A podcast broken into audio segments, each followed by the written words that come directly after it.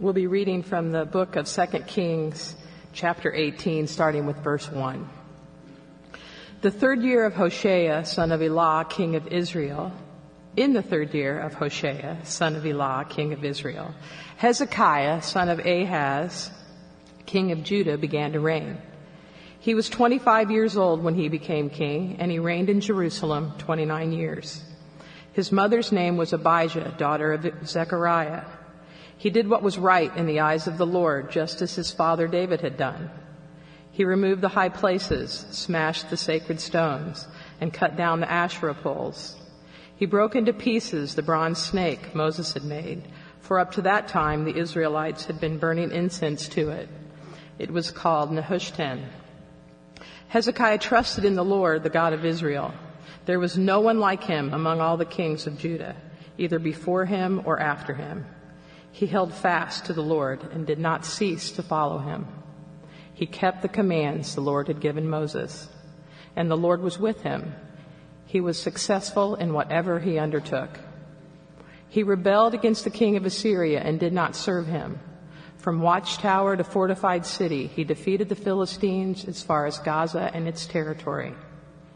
In King Hezekiah's fourth year, which was the seventh year of Hoshea, son of Elah, king of Israel, Shalmaneser, king of Assyria, marched against Samaria and laid siege to it. At the end of 3 years, the Assyrians took it. So Samaria was captured in Hezekiah's sixth year, which was the ninth year of Hoshea, king of Israel. The king of Assyria deported Israel to Assyria and settled them in Hala and Gozan on the Habor River and in the towns of the Medes. This happened because they had not obeyed the Lord their God, but had violated his covenant, all that Moses, the servant of the Lord, commanded.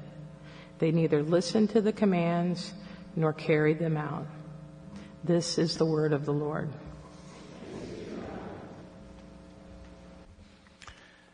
Would you pray with me once again? Father, we pray that you would quiet our hearts so that we can hear you speak through your word and through your spirit. We pray that you would give to those who needed a word of encouragement this morning, to those who needed a word of rebuke, to all of us, a word of grace. Father, we thank you for how you work and the promise that you do work through your word. In Jesus' precious name, amen. Well, I hope you are so far enjoying your summer. There's a lot of things, right, in the summer to enjoy. There's the great weather. There's the state parks, the cookouts, the hamburgers, the hot dogs, barbecue. Of course, baseball, right? There's amusement parks and roller coasters. It seems like roller coasters and summer kind of go hand in hand. And I have this love-hate relationship with roller coasters. I've always loved them. I love when you're waiting in line and the anticipation begins to build. And you try to figure out, okay, we're going to sit in the front, we're going to sit in the back, where we're going. I love it when you're strapped in and the adrenaline starts pumping as you're going up that first steep hill. And then the feeling of weightlessness as you drop and you kind of lift out of your seat. And I love that. But there was this one incident. It was the summer of 2004. I think I have the ability to laugh at myself and tell a story at my own expense, but there is a limit to that. So I'm not going to tell you the full story. You can find my wife afterwards. She delights to tell this story and laugh at my expense. Suffice it to say, it was a very hot day at Cedar Point. The ride was called the Mantis, one of their best, gnarliest roller coasters with loops and corkscrews. It was a hot day, gnarly roller coaster, and a really big burrito for lunch. So we'll leave it like there. I have this love-hate relationship ever since then with roller coasters. I feel a little bit the same way about the book of Kings and Chronicles. I love it. It's God's word. God reveals himself to us through what you learn about his grace, about the kind of God he is, his power. You learn so much about God and His people through the book of Kings and Chronicles. But it's constantly up and down and up and violently down. And sometimes it just makes you ill. Last week we were in the book of Judges, and Rob detailed the story of Deborah, that great woman of faith, and what she did. We're fast forwarding centuries now into the book of Kings, and we're going to look at the reign of Hezekiah. But I'm cheating this morning. We're not just doing Hezekiah, we're trying to get a twofer. We're doing Hezekiah and his son Manasseh. Because I think when you look at these two, you see an illustration for how the whole history of Israel went. Up and down, and up and down. Faithfulness and obedience, and utter rebellion and wickedness.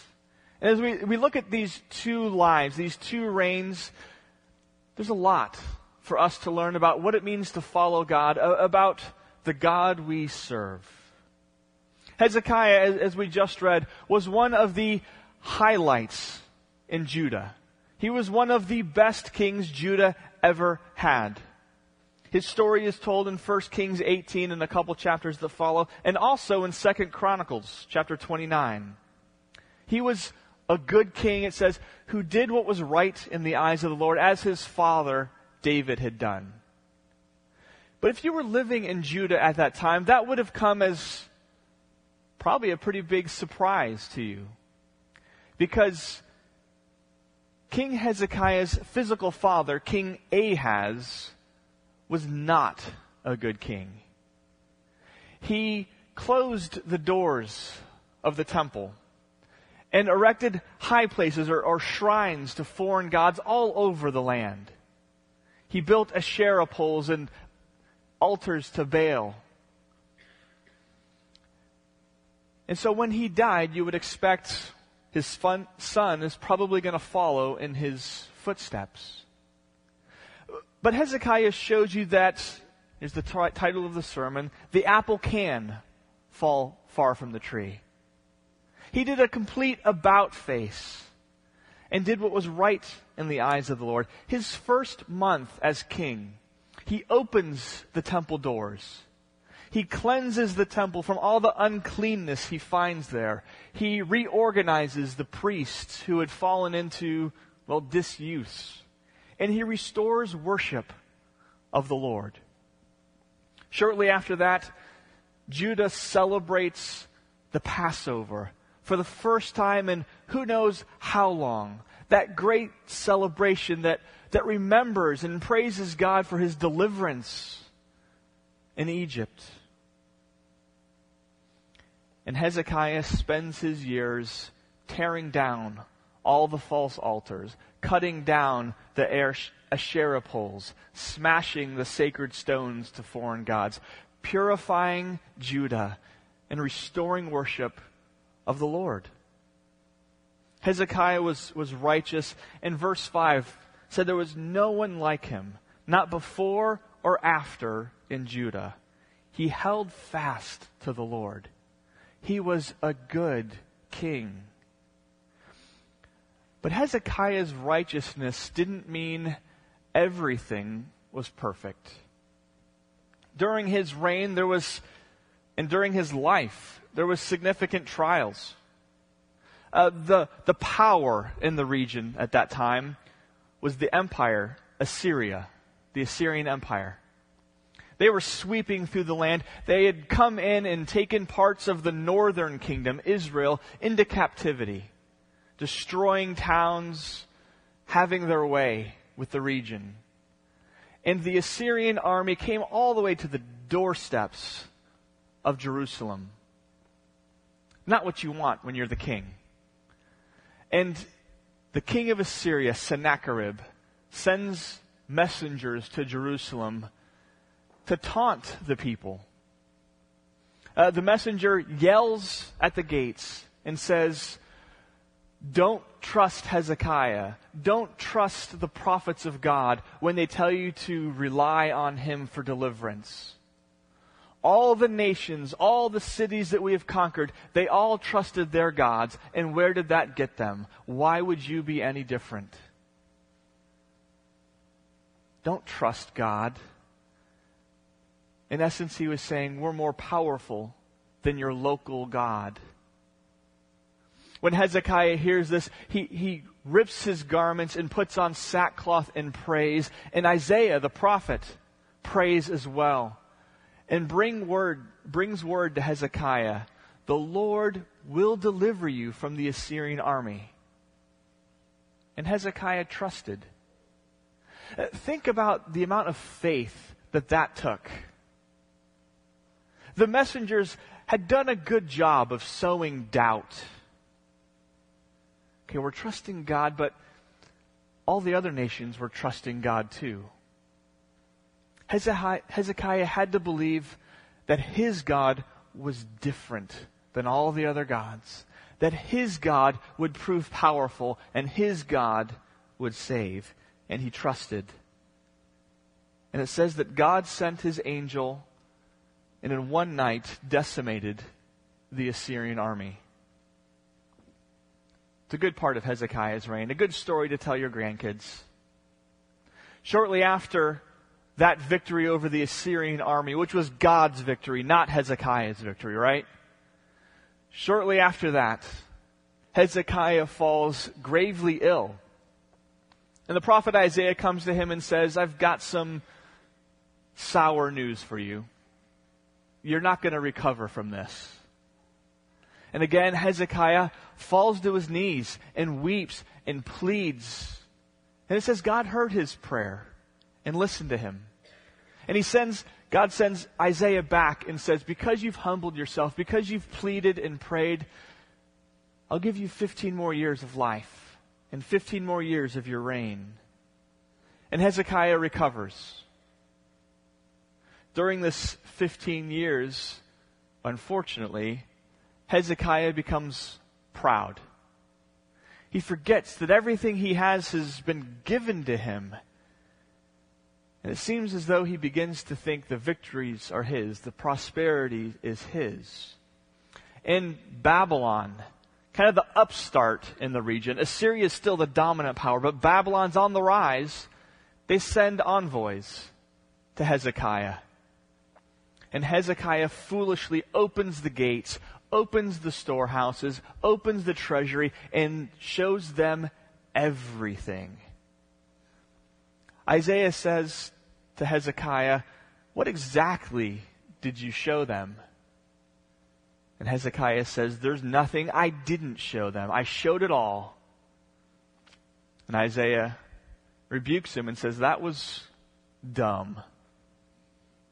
No, because you did this, because of the pride of your heart, that one day it's all going to be taken. It's all going to be carried as plunder to Babylon. It didn't happen during Hezekiah's lifetime, but it happened during the lifetime of his sons and grandsons. Hezekiah lives the 15 more years, and he dies at the age of 54. And his son, Manasseh, begins to reign as a 12-year-old. You'd think Hezekiah was great. His son's going to be great. You'd think wrong. Hezekiah, the best. There was no one like him ever in Judah. Manasseh, the worst, the roller coaster. He did evil. You can read about his reign in 2 Kings 21. It says he restored the despicable practices of the nations that Israel had driven out before them. He rebuilt the high places to Baal and Asherah. He put pagan altars in God's holy temple. Instead of relying on prophets and priests, he turned to fortune tellers and mediums and necromancers. He even sacrificed his sons as burnt offerings. You see what I'm saying? Up and down, and sometimes you just get ill reading it. 2 Kings 21:9 says, He caused Judah to do more evil than the nations had done whom the Lord had destroyed before the people of Israel. God had used Israel to judge the nations. But now they're doing more evil than the nations had ever done. And so God, through his prophets, declares disaster upon Judah. He says, you'll be swept away. That promise is fulfilled in 2 Kings 24.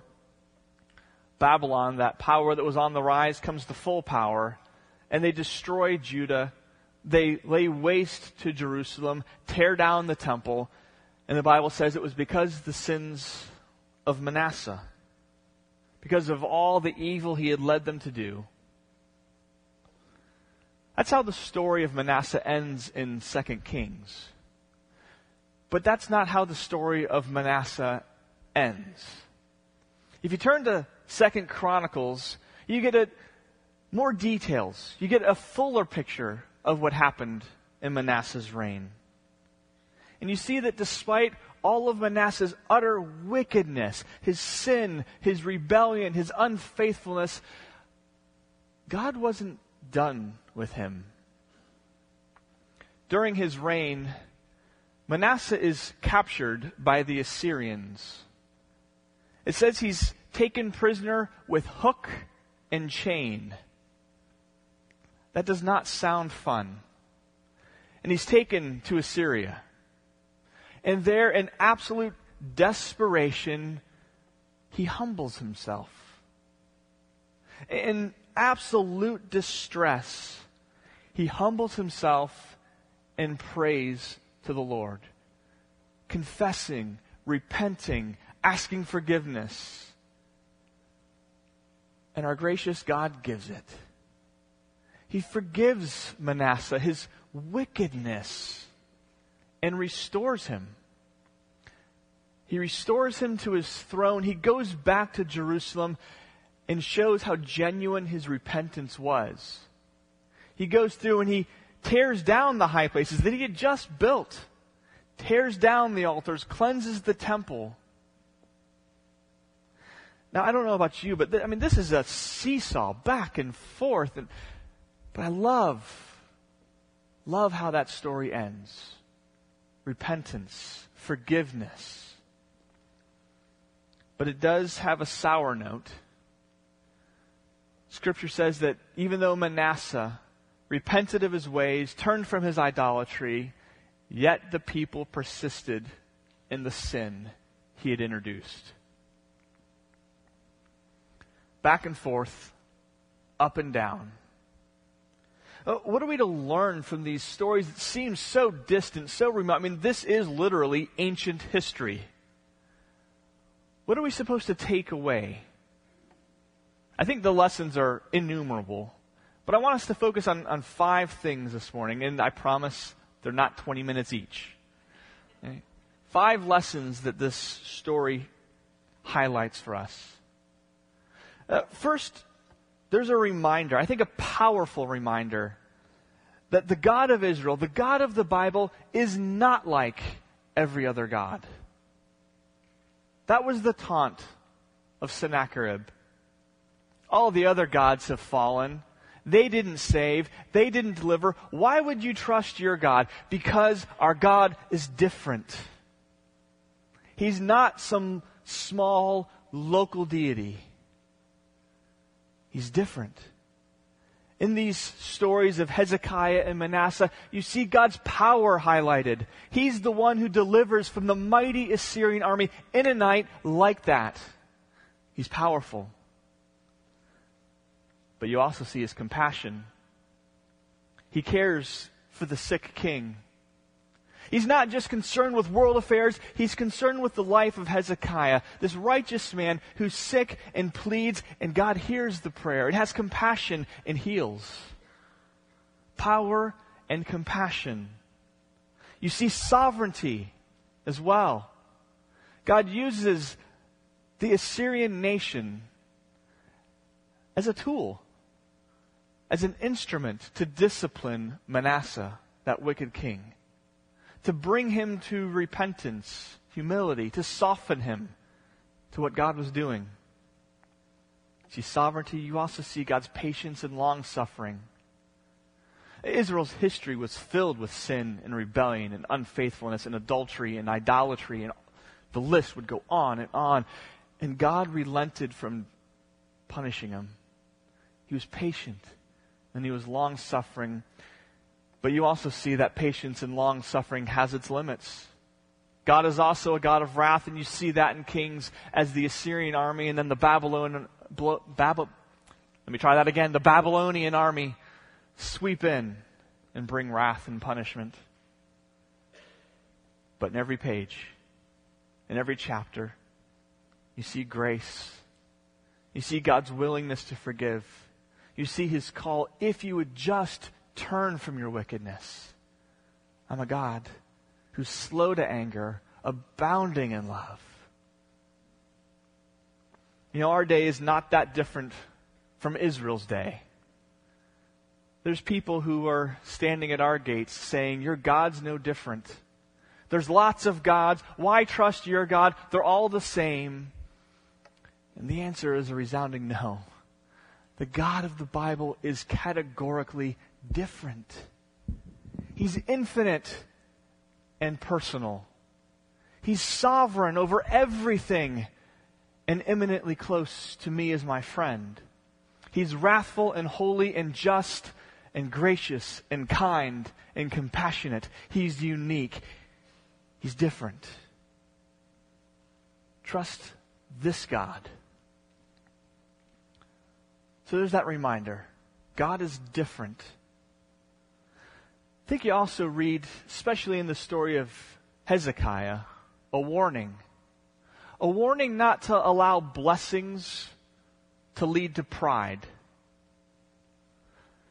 Imagine two very wealthy people. Not hard to imagine, right? One of these wealthy people that we're imagining started off from very humble family. He built his fortune. He worked for it.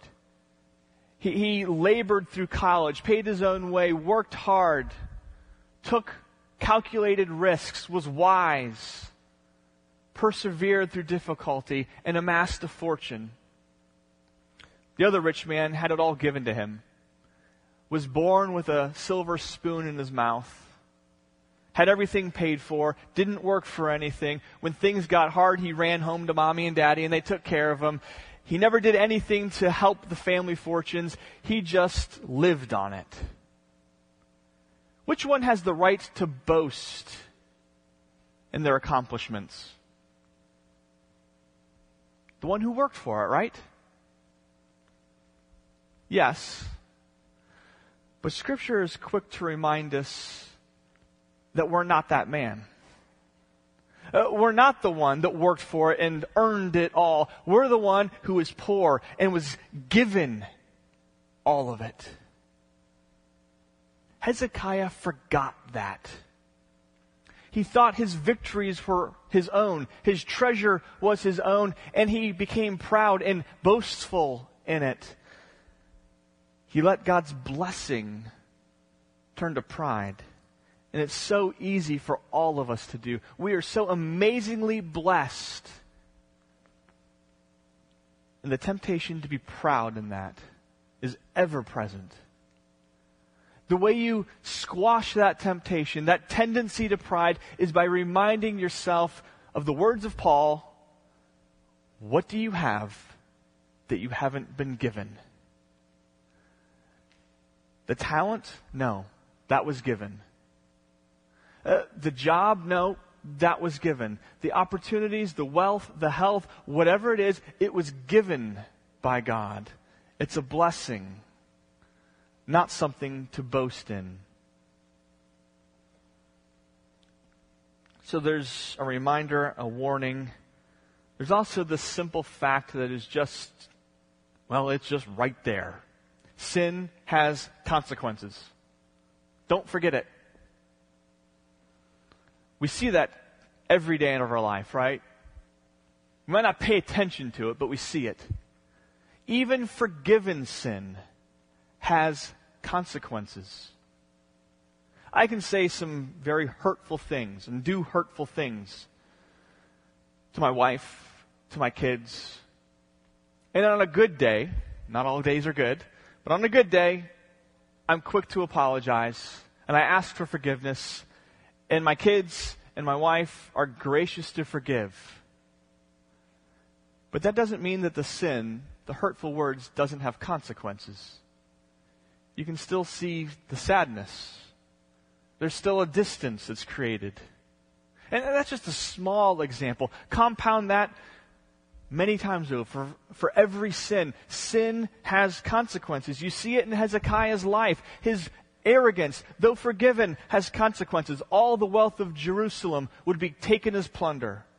You see it in Manasseh. He repented of his sin. It was forgiven by God, but it still had consequences. The people of Israel were now led down a dark path that would lead to destruction. And we see it in our own lives. Sin has consequences. Sometimes they're physical, they're easy to point to, but they're always spiritual consequences to sin. When we indulge in sin, we're tuning our hearts to find joy, to find pleasure in sin.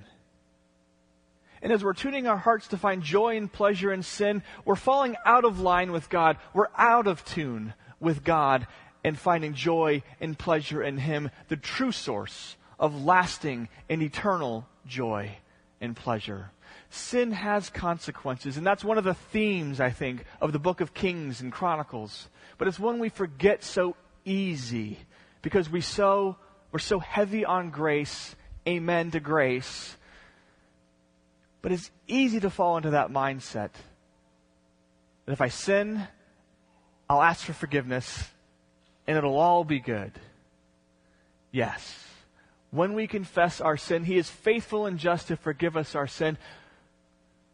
But sin always has devastating consequences. And that comes out in these stories. So there's a reminder, a warning, and just that brute fact that sin has consequences. There's also an appeal here. An appeal to pay attention to God's discipline. I know that not every painful situation in life is God's discipline. Hezekiah was sick. And you get no indication that that was because of his sin. Job suffered tremendously, and you get no indication that it was God's discipline on him. So not every distress or every painful circumstance is discipline. I know that. But I also know that God has something to teach us in the midst of every painful experience, in the midst of every distress. God's there and wants to teach us something. And sometimes God uses painful discipline to open our eyes to sin that we might not even be aware of. And to remind us of the dire consequences of unrepentant sin. God, like a loving father, disciplines, corrects, rebukes, and sometimes it hurts. As it did, I'm sure, with Manasseh. So there's an appeal here. Pay attention to God's discipline. Ask, why, God? Why am I going through this? What are you trying to teach me? And is there hidden sin that you're trying to expose? So there's that appeal. And then there is this wide open invitation to repent. And to find grace. The Old Testament, and I think especially the book of Kings, leads you directly to Christ and the cross. Hezekiah was a great king, but not perfect. Where's the perfect king that we need? It's Jesus. And the book of Kings, with all its ups and downs, highlights how devastating sin is. How committed God is to His holiness and to punishing sin. And it leads you to the cross. where sin is punished in the most profound way. On the cross, sin is punished, but not Christ's sin. He had none. There we see God the just punishing our sin in the innocent Jesus. And we see grace. You see that God's grace is big enough, wide enough, strong enough to even grab Manasseh, that wicked king, and bring him back. No one is outside the reach of God's grace. You see that in the kings, and you see it on the cross. That's the length God will go to bring people back into a right relationship with Him. But the question remains, will you humble yourself to accept the grace and the forgiveness offered in Christ through the cross? Manasseh humbled himself. The cross requires that of us. It requires we accept what the cross says about us, that is what we deserve. And that we accept the grace that is offered there. Not as something we earned, but something we could never earn, but that is freely given. As you read through the Kings and read the parallels in the Chronicles, it is this roller coaster. It's up, it's down, it makes you ill. But on every page, there's God. There's God showing Himself to be patient, showing Himself to be mighty, powerful to save, showing Himself to be that Heavenly Father who is lovingly warning people, don't go that way. It leads to destruction, and disciplining His people to bring them back to repentance and ready to give grace to those who would humble themselves and receive it. Would you pray with me? Father, we do pray that through your Spirit you'd be working now in our hearts. We pray that you would humble us, prepare us to receive your grace in fresh and new ways. Father, we pray that you would be drawing us deeper into faith, deeper into repentance. Father, remind us that anything we trust other than you is idolatry. Help us not to follow the patterns of Manasseh, but to follow your Son, Jesus Christ, the author and the perfecter of our faith. We thank you in Jesus' precious name. Amen.